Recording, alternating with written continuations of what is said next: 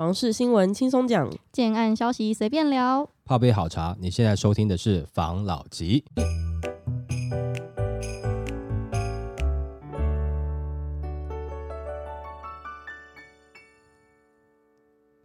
关心你的房事幸福，我是房老吉。我是茶汤会。今天呢，大院子不在，所以我们就略过前面的寒暄的部分，直接进到新闻的主题。嗯，七一六游行院大安区一平两百万买不起，网红表示公平正义不是挑最贵。网红馆长和前立委黄国昌在十六号发起公平正义救台湾的游行。馆长近日也公开当时的记录影片，但其中一名受访者提到，台北市大安区一平两百万，谁买得起呢？对此，网红就提出，公平正义是让人人买得起房，而不是让每个人都挑最贵的买。馆长在二十一日公布七一六凯道集结的记录影片，除了蓝白政治人物在舞台上的诉求，也访问了不少民众的心声。其中一名年轻人就提到，台北市大安区一平要两百万左右，那谁买得下手啊？然后这句话就引发了一些争议。那网红他就在脸书评论这个片段，指出刚出社会的年轻人如果想要买得起大安区，要么就必须投对台，否则也是各界顶层精英分子，或是买彩券、股票、比特币都赚的集运之人。这可不是出来走个几趟抗议游行就能让你买得起的。公平正义是让人人买得起房，而不是让每个人都挑最贵的买。那这一个文章的最后，网红也嘲讽说：“不过我不打算酸这位年轻人啊，毕竟我也跟他蛮像的。例如每次出门当饭局妹的时候，对方开的车不是迈拉伦、兰博基尼、法拉利同等级的，我可是不出门。餐厅要么是白饭，没有免费吃到饱的，我就不会给好脸色。其实我觉得网红他回应蛮好笑的，就他讲到一句：公平正义不是让每个人都挑最贵的买。可是我觉得现在公平正义这个东西有点被扭曲了，大家也确实都是挑蛋黄区的在讲。”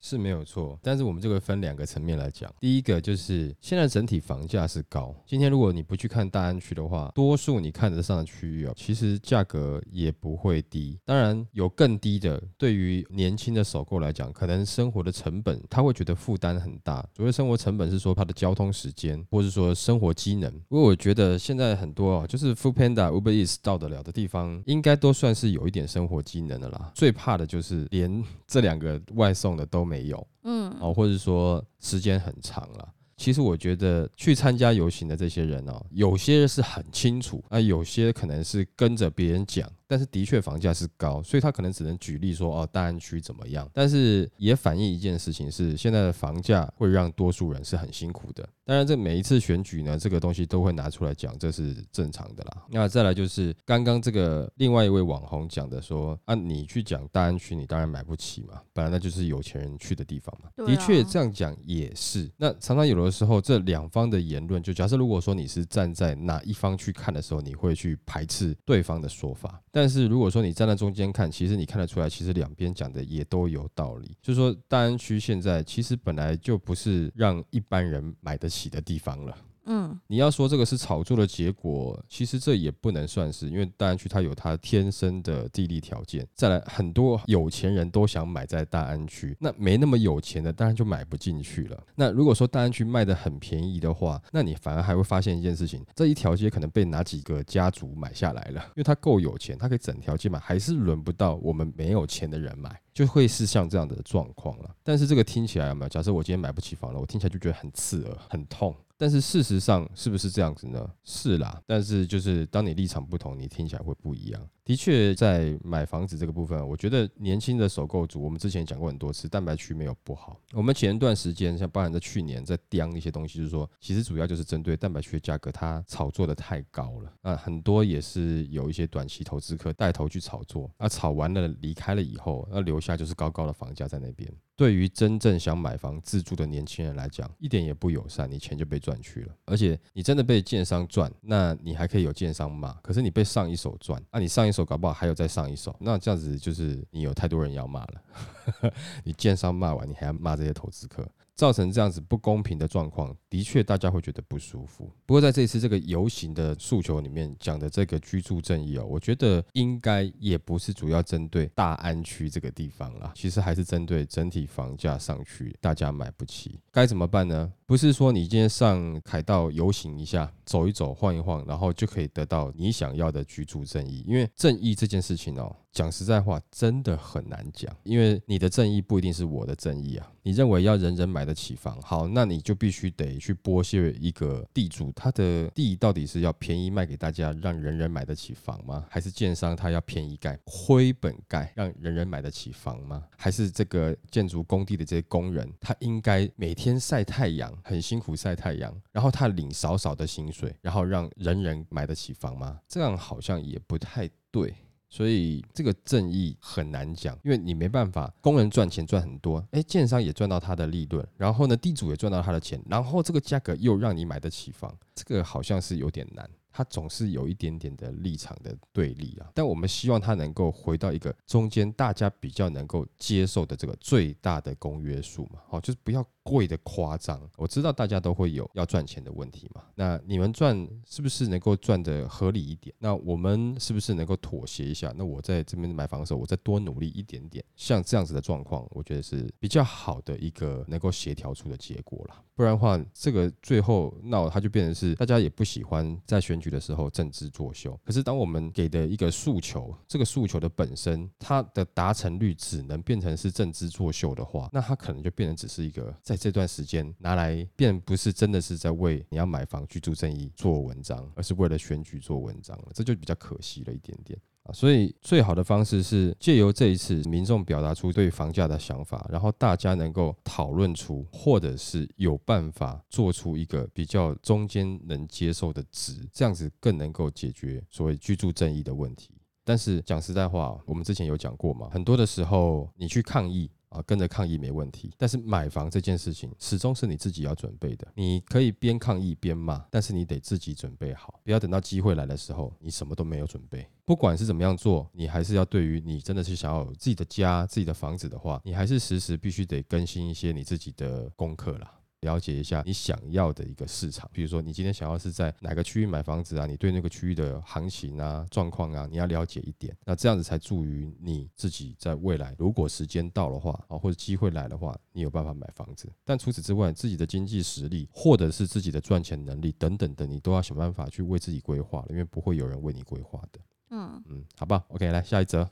囤房税二点零可能造成区域发展失衡，新北、桃园待售新城屋最多，其实是当地发展的契机。根据财政部公布的房屋税差别税率二点零方案，也就是囤房税二点零，建商余屋持有年限两年内，税率拟调整为二到三点六 percent；持有年限超过两年，则税率区间为二到四点八 percent。如果建商余屋采全国归户，并采用最高四点八 percent 的税率，对对大型建商的影响将不小。根据统计，截至今年七月十五日，北台湾公开销售中的新城屋（不含厂办、商办）单价两百万以上的豪宅案有三百零二个，合计户数约为四千八百六十九户。那专家就表示，观察实价登录揭露资料，今年五月新北林口有一百零九笔成屋交易，占地面积差不多的基隆七堵则仅有二十二笔。在区域买气、建案销售速度不同的背景下，建商。商于屋采全国归户，并都只给予两年宽限期，不太合理。建议宽限期应由地方政府会诊实登数据，计算出区域平均销售量，制定符合当地市场情况的宽限期。那北台湾各县市中，以新北市销售中新城屋一百零二个最多，待售户数约两千四百二十户，占北台湾整体户数约四十九点七 percent。销售中户数最多的行政区是板桥区，因捷运府中站、新浦站。周边及江翠北侧、从化区等地都有成屋完工释出，全区待售成屋户数超过五百户。至于淡海新市镇所在的淡水区，也有约四百九十户成屋尚在新建案市场销售中。北台湾线上新成屋数量第二多的是桃园市，八十二个建案约一千一百八十三户成屋等待成交，之中又以桃园区待售户数逾四百户最多，其他如中立区、平镇区、大园区也有逾百户成屋待售。由于目前桃园市囤房税给予建商的宽限期为三年，若囤房税二点零实施，只给建商两年的宽限期，近年积极在桃园从化区推案的大型业者将深受影响。专家也表示，新北桃园销售中新城屋户数较多的原因之一，为近年业者在从化区大量推案，此举有助于加速人口进驻，带动区域发展。如林口新市镇、三峡北大特区等，都是先经过空屋数多、点灯率低的阶段，才逐步以相对亲民的房价水准吸引区外人口移入，使当地生活机能越来越完善。不过，各从化区受先天条件影响，发展速度略有差异。像是淡海新市镇，因气候及交通等抗性，即便房价水准属于北台湾相对低档，移入人口数仍不如预期。线上待售新屋户数人多，有淡海经验在前，若未来囤房税二点零实施，则业者恐因余屋消化速度及持有成本等考量，选择保守所在新发展区推案。这个情况将不利政府推展新都市计划区，促进区域均衡发展。我觉得他讲新北跟桃园代售新城屋最多，其实真的就是看整个政府的一些重要建设，它就会让人变多啊。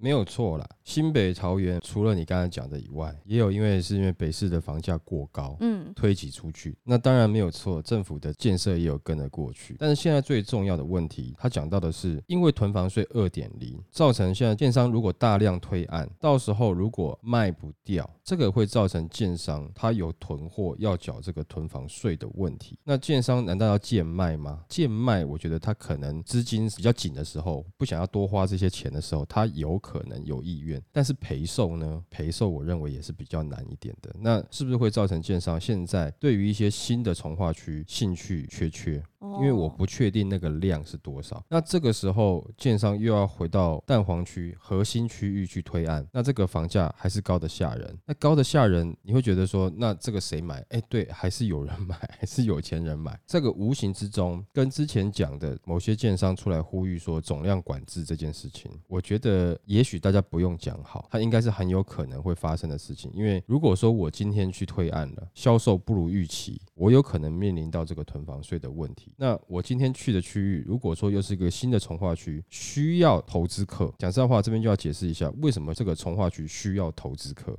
我们之前常常讲说，有些短期的投资客啊，让人家有点反感啊，等等之类的。但是啊，这些投资客哦，却是你要发展一个新区域啊，它是一个最初刚开始形成的驱动力啊。为什么呢？没有错，政府有规划，政府希望有人那边去开发，所以建商去了。建商是被政府逼的去的吗？不是嘛？当然也是因为觉得我看到未来这个潜力。难道你要政府全部自己盖吗？政府又没办法，所以他划了这个区域以后，哦，建商愿意先去投钱了，去开发了，等于建商。投资这段时间，我们一般人都还没办法接受这个区域。当政府公布完了，你可以这样想：我政府决定要这么做了，第一批来挺我的是谁？是建商。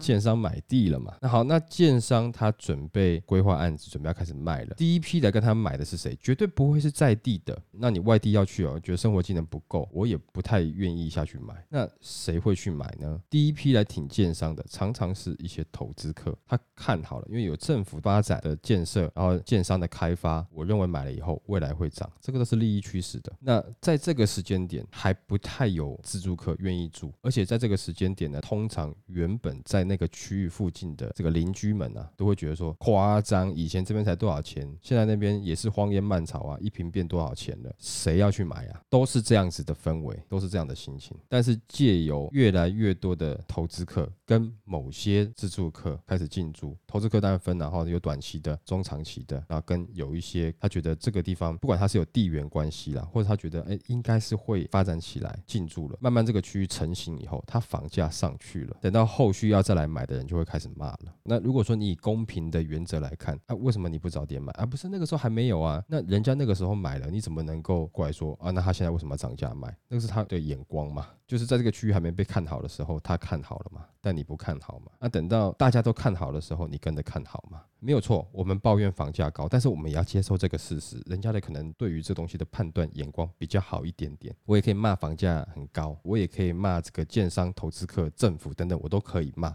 但是你今天换个角色，你是政府的时候，你对于建商在这个时候你要去开从化区，建商愿意去开发，你会不会觉得人人都不看好我的时候，你看好我，会不会心里面有一点点感动？会耶，对不对？那建商我买了这个地以后，我盖了案子要卖，推出很便宜的价格，我给很好的东西，就是没有人要买，啊，就投资客要跟我买，那我对投资客会不会有点感动，有点革命情感嘛？啊，等到我们这个整个区域，不管是建设等等的价格的氛围都营造起来了，啊，你自助客要来买，这个无形之中你就让他们这些人变成是一个革命情感的一个团体啊，所以你会骂他，因为你会觉得他们是既得利益者，但是在发展起来之前，他们是共患难，这不叫既得利益，在那刚开始之前，因为有可能失败啊，但是如果说赔掉了，大家只会说啊，你们这些就是贪嘛，啊，赔掉刚好而已啊。我先讲，我没有要帮任何一方讲话。而是我们站在不同方的立场，假设自己是那个立场的人，你会怎么感受？刚刚讲这状况是，你可能在很多的新兴区域，因为这个政策，建商可能就不敢开发了，造成的结果会是什么？造成的结果就是，当政府想要开发某些区域的时候，它的速度就比较慢了。很多人哦，都想要往核心区域去挤的这样状况下，慢慢移到一些蛋白区去，有没有办法加速这件事情？我觉得可能速度上就会稍微慢一点点的。但如果说这件事情做得好，诶，很多人愿意住合理。价位的蛋白区，其实反而会造成你核心区域的价格也大概就是涨在那边就停住了。那你蛋白区只要不要过度，现在没有这种短期炒作，没有过度的炒作的话，蛋白区也会是一个属于蛋白区它合理的价格。我觉得这样子可能是缓步的，比较能够解决你对于高房价的问题。但是现在这样子的做法，对于建商到底是不是好？讲实在话，建商是觉得说，好啦，这个钱现在越来越难赚了啦，不然哈，先看看不要赚。但是当没有比较多的房子提供出来，对于渴望居住正义的我们，我们真的受益了吗？不敢保证，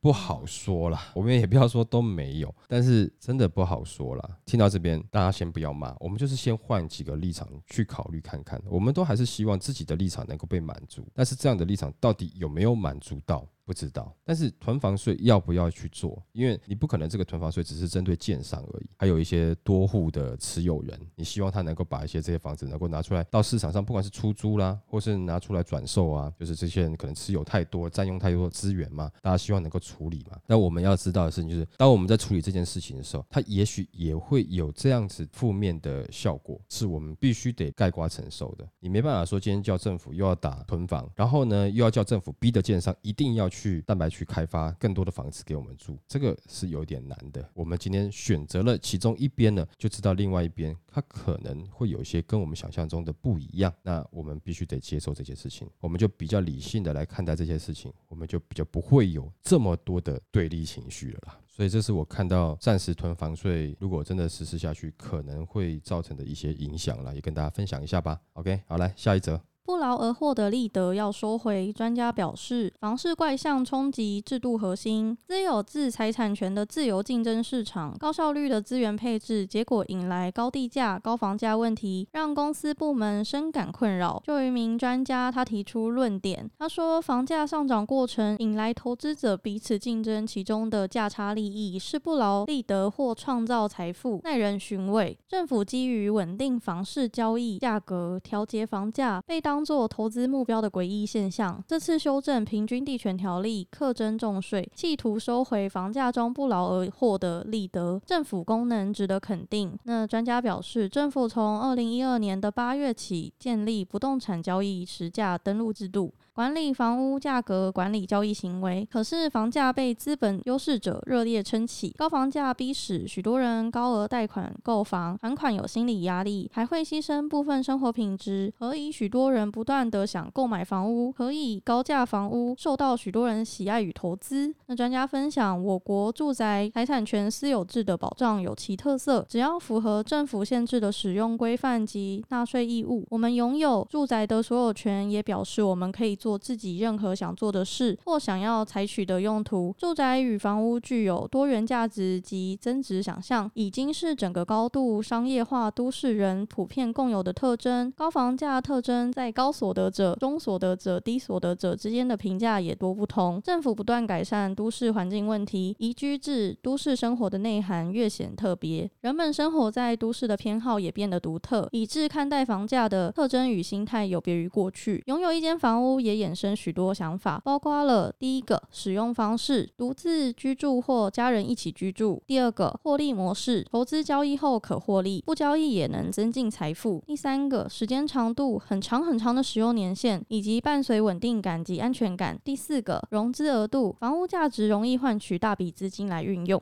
那专家指出，近年来房地产市场受到投资者的关注，大约是在二零一八年，许多人携带资金参与投资及购物自住，房屋及土地价格上涨幅度惊人。其实资源与商品的价格变贵，只要交易双方是自由且自愿交易的，高价格也不是太大的问题。不过，今日高房价被视为一个大问题，主要是社会青年在职场投入劳动多年的投入，总希望有一日能购屋提升居住品质。房屋是许多人在职场生涯发展的必需品。专家也说，当房地产市场能够高效率的生产及供给住宅，可是对许多经济相对弱势者，他们努力工作，投入许多劳动时间换取所得，仍然追不到房价涨幅，也买不起房。这表示所得财富的分配出了问题。那么，房屋与土地变成富有者才买得起，也成为他们累积财富的管道之一，甚至是垄断着多数良好品质的房屋土地资源。基于避免房屋及土地资源不被有心人士垄断及哄抬价格，房屋市场的交易秩序能稳定运作。此次政府修正平均地权条例，希望能改善自由竞争市场的缺陷。那不可否认的是，房屋市场交易的利得与财富，也可视为一种社会利益。而这种无形的社会利益，仍有政府在背后维系稳定交易秩序及执行保障财产权。也有许多纳税人的税金被配置在各式各样的公共建设。近年房价高涨，让社会利益不断落入资本实。力优势者的手上，问题确实值得关注。那专家也认为，一方面房价高涨隐含着不劳而获的利得，冲击平均地权的制度核心重点，破坏了土地、房屋及人力资源原本该有的稳定关系，劳动力分配及财富归属的经济，也难以创造出更多元及共享的社会利益。另一方面，此次修法内容，政府限制资本优势者以大量资本来购买住宅，这样好不好呢？一则限制某些优势者的交易自由，二则。想在保障权利与限制交易之间取得某种平衡，期待房市演化出稳定的价量关系。政府运用权力与制度来调整自由竞争市场的部分缺陷，有其值得肯定之处。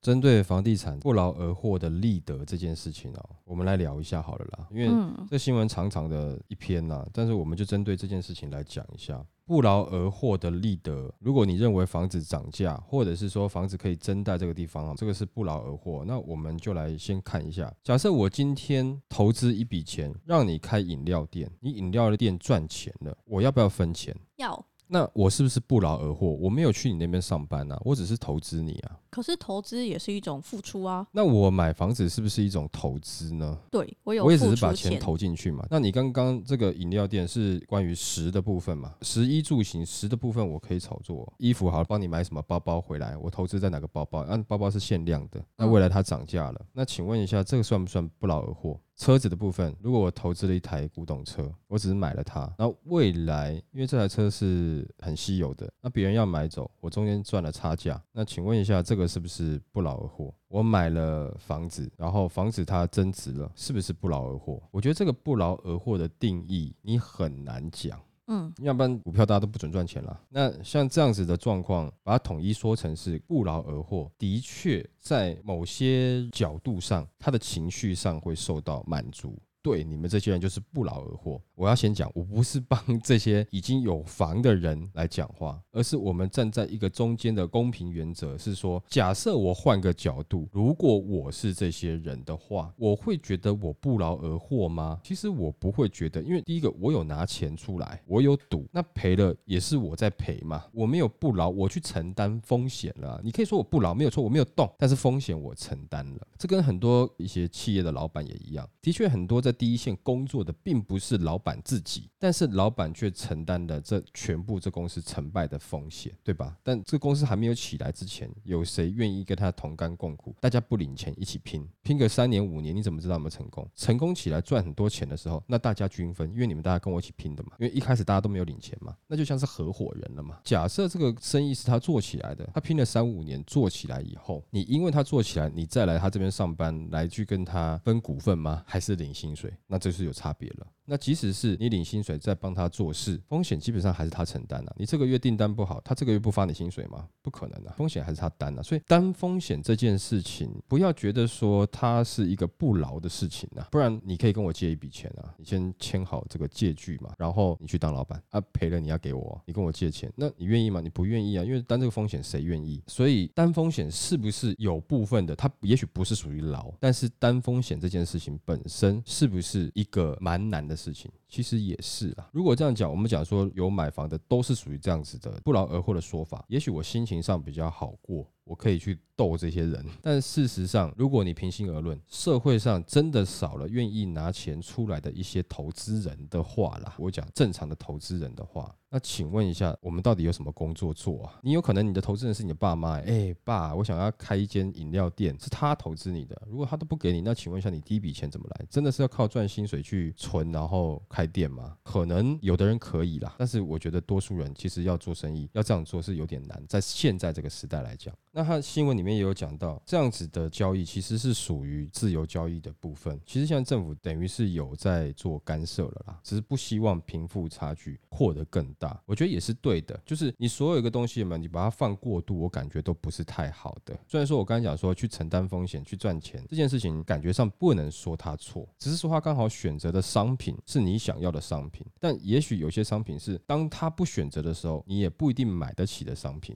再来就是如果。借由这样的方式，是不是有机会让房价下来？中间有讲到说，呃，政府做了一些协助贷款这件事情，就是清安嘛。那清安这件事情，其实又分成两个立场了。像我们知道，最近其实在新北的市场不算太差哦，不算太冷哦，就是没有之前那么热，但是它慢慢慢慢都一直还是有成交，就等于是顺顺的在卖。我们讲的不只是预售案哦，像这样状况呢，是不是有蛮多人受惠于？这个新清安贷款的呢？有。当我现在我今天在缴房贷、缴利息很辛苦，哎，我买房子我存很久，哎，我辛辛苦苦工作我存很久，我终于付了自备以后，或者是说我头期付掉了，我进入贷款了，我买房，然后利息高的要死，是要让我去干嘛？我这样子努力的，那你政府现在给我一个比较低利的协助我成交，我有没有很感动？我很感动，我很开心。我可以买房了，但是当现在还拿不出自备款买房的这些人就会骂政府在协助炒房。对，那但是问题是现在在买的，当然不能讲说全部，但多数其实是自住的了。所以你这一个政策实施，即使是针对自住客的立场居多的一个方案，里面又分成是两派了，是你现在背房贷的人，跟你不想背房贷的人，或是你只是想要骂房价的人。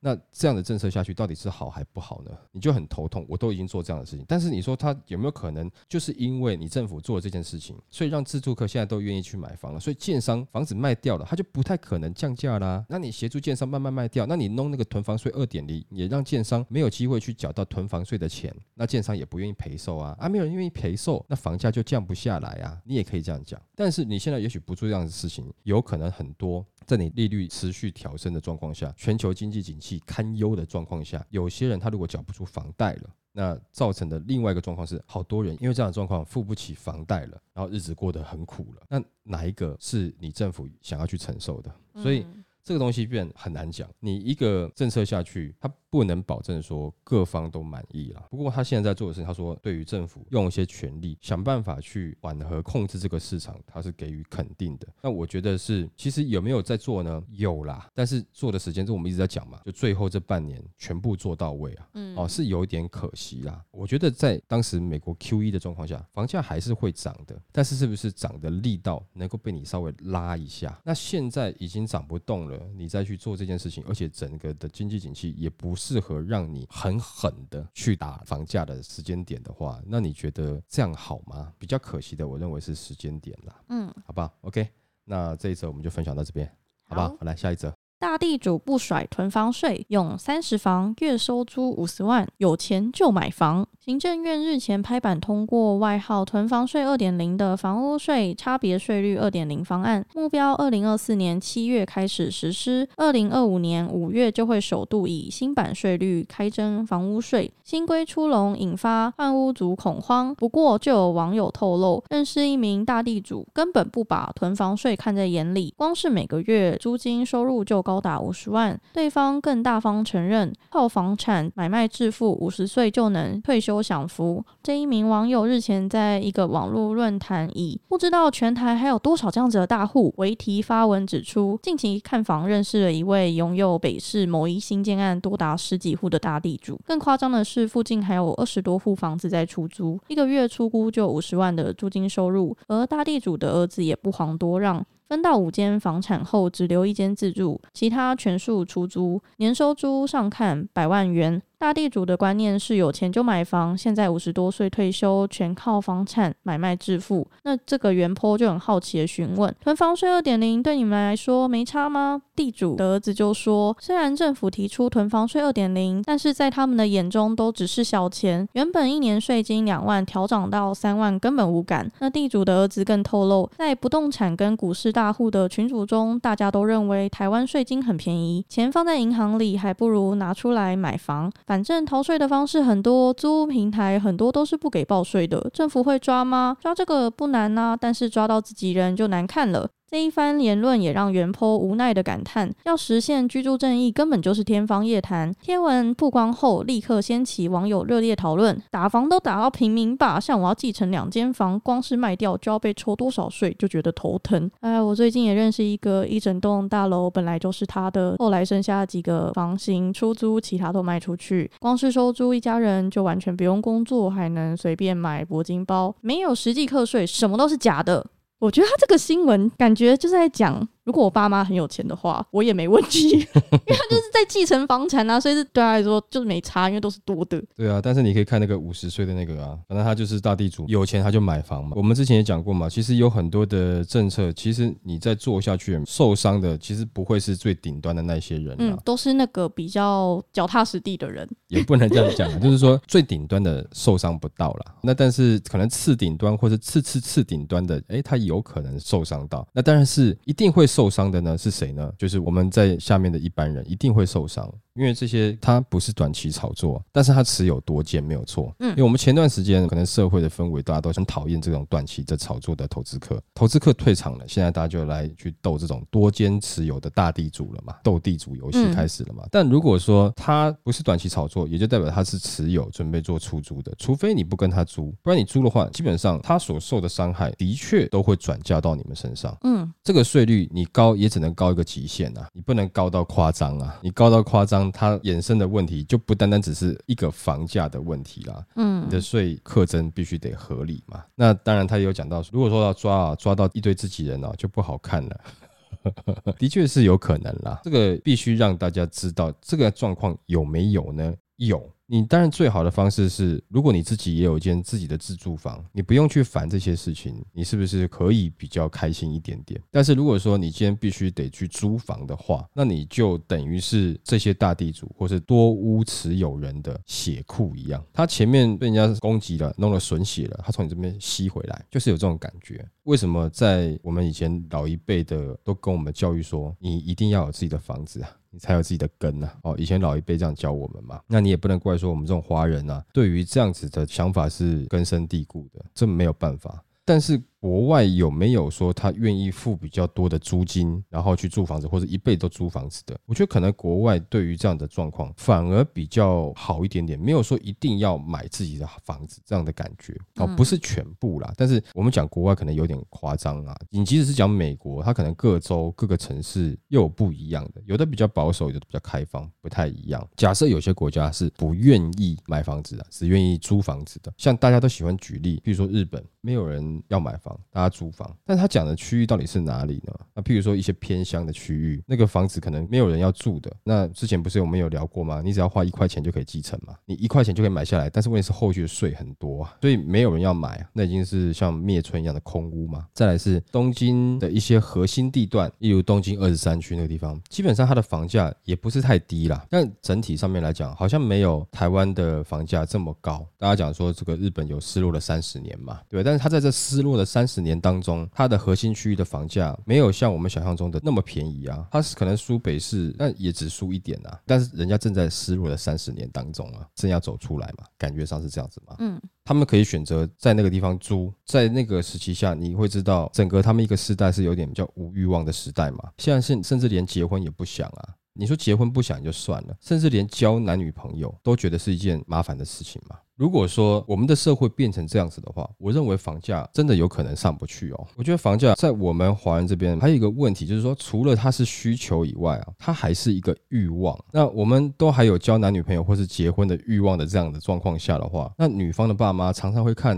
你有没有房嘛。不要讲说女方爸妈，就社会的评断标准不一定是对男方，就对一个人来看是你有没有自己的地方住啊，是评断一个人有没有成就的一个标准嘛。常常用这样来看，所以你好像必须要去达。成这件事情，除了你自己满足自己的生活需求之外，好像必须在成就感上面，你必须要做到这样的事情。那无形之中，你对于房子的需求，你不会减少。当然，这些大地主或者多户持有人，他们就不会怕，因为市场就是有人要嘛。假设房子是没有人要的商品，就像刚才讲那个日本灭村这样子的状况下，就不会有人要啊。啊，但是在失落三十年的状况下，它的核心区域的房价其实没有崩盘到很多啊。但是它一开始是因为有过度炒作的一个崩盘了，但是那是很久以前的事情了啦。但是现在房价还是维持在那个地方啊，就是你只要有那个需求在，它的房价基本上是会维持，因为住是。基本需求，这个跑不掉。那在这样的状况下，他的立场认为是他多户持有，他不怕。以这样子的角度给我们大家了解一下，就是不管在什么时间点，如果你准备好了，你是不是要自己去买房？这样子的状况，你去考虑一下。没有说你一定要买，但是你要不要买房，你可以自己考虑一下。因为我们之前有一集有讲过，说其实买房买的也不一定只是房子而已，它其实是买一个资源，就是你在这个区域它有多少居住空间，你在这整个城市里面你。持有的百分比是多少？所以有这个经验，我们是不是可以学习到一个？只要这个需求在，那不管你政府怎么做，因为现在全世界都还一样啊，就没有特别比较跟我们接近的这种发展程度的国家，它在打房有特别狠的、特别像共产国家一样模式的这种打房，目前是没有看到啦。那也就是说，这个需求会一直在。那你能说他的这种投资思维是错的吗？嗯，他不犯法，他也是用他自己赚的钱去买的房子。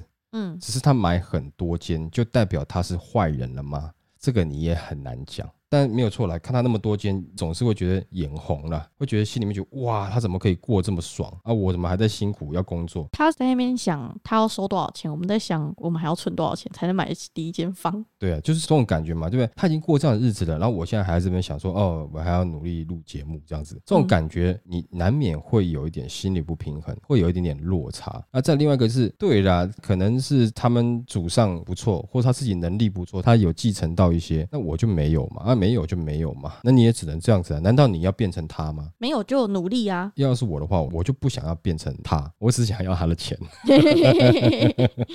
你不觉得自己其实也蛮好的？你看不到自己的优点吗？你要看到自己的优点，你只是觉得他的那个钱或者日子过得很爽而已，但你不会想要变成是他了。你抱怨归抱怨，你骂归骂，但你到底需不需要你自己的房子？那？到底政府在打房，它的力道会打到什么程度？我们希望它调整，但是跟你期望它能够打房打到一个你满意的程度，我觉得这个是很难的事情。它能够多提供一些社会住宅就不错了，至少目前跟我们差不多发展程度的国家还没有看到这样的事情，除了共产国家之外。那你期待我们的政府能够把房价打到让每个人满意？这个？我自己觉得是有那么一点点不现实啊。如果说你以班上同学来讲好了，我们地球上所有的国家都是班上的同学。请问一下，我们台湾的政府是这个班上的第几名呢？你觉得在我们这个班上第一名、第二名的同学，这个国家他们打防都没有办法做很好，我们怎么做得更好呢？